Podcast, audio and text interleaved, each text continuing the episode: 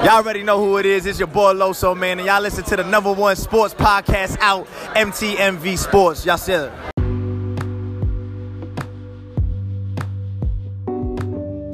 Hey, how y'all doing? This is Rick Sincere with MTMV Sports, and this is your MTMV timeout.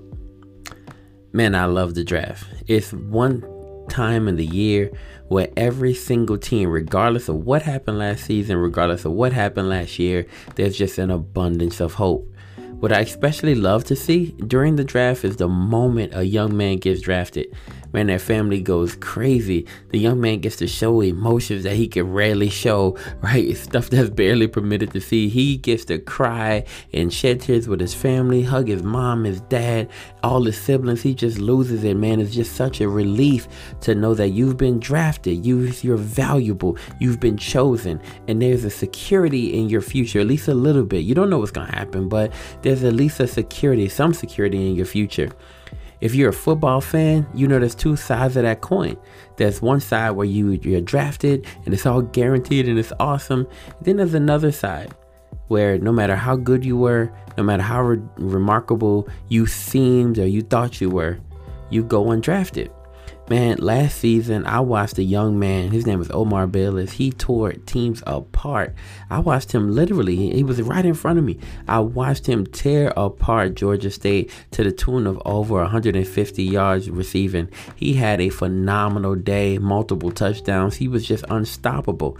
Draft pundits said that he would go at least in the four, at least in the fourth, fifth, sixth round.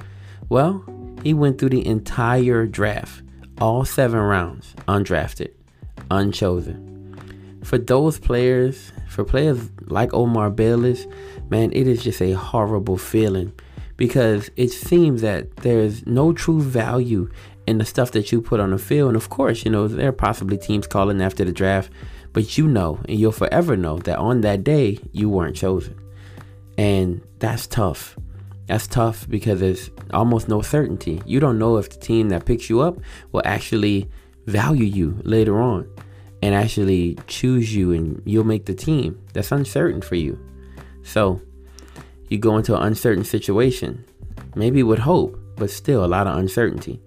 Sometimes in life, we feel the same way that we've given something our all, we've tried our absolute best, yet we stand seemingly valueless, unchosen, unselected just like those players who are undrafted and unselected, they feel like they don't know their next steps, right? Almost in exile, like where do I go next? Well, there was a, another group of people in the Bible who were in exile, kind of scattered all over the world. Now they were God's people, but they were scattered like everywhere. Paul wrote this to them. He said, "You were chosen according to the purpose of God the Father, and were made a holy people by His Spirit." To obey Jesus Christ and be purified by his blood. May grace and peace be yours in full measure. And in the middle of this, he kind of shouts, like, Praise be to the God and Father of our Lord Jesus Christ. In his great mercy, he has given us new birth into a living hope through the resurrection of Jesus Christ from the dead, and into an inheritance that can never perish, spoil, or fade. This inheritance is kept in heaven for you. And that that's just crazy to in to be in the middle of exile. Like i'm spread away and kept apart from all the things. I have no direction and and this he wants to give me some hope well i want to tell you something. God knew you before you were born. He had a clear purpose for your life. We often praise guys like sean payton bill belichick because they seem to find these diamonds in the rough all the time. These players with seemingly no remarkable traits, no remarkable talent. However, when they pull them and select them, they can do remarkable and incredible things on the field. And you always hear a Sean Payton or Bill Belichick say, when we selected the player, there was a clear vision for the player and how they would fit into our system.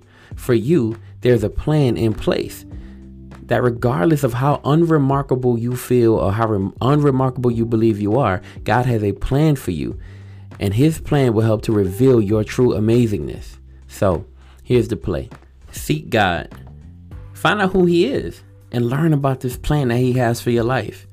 When you do find out, be bold enough to believe in his plan. And when given your opportunity to shine, shine bright. This has been Rick Sincere with MTMV Sports on three. One, two, three. break.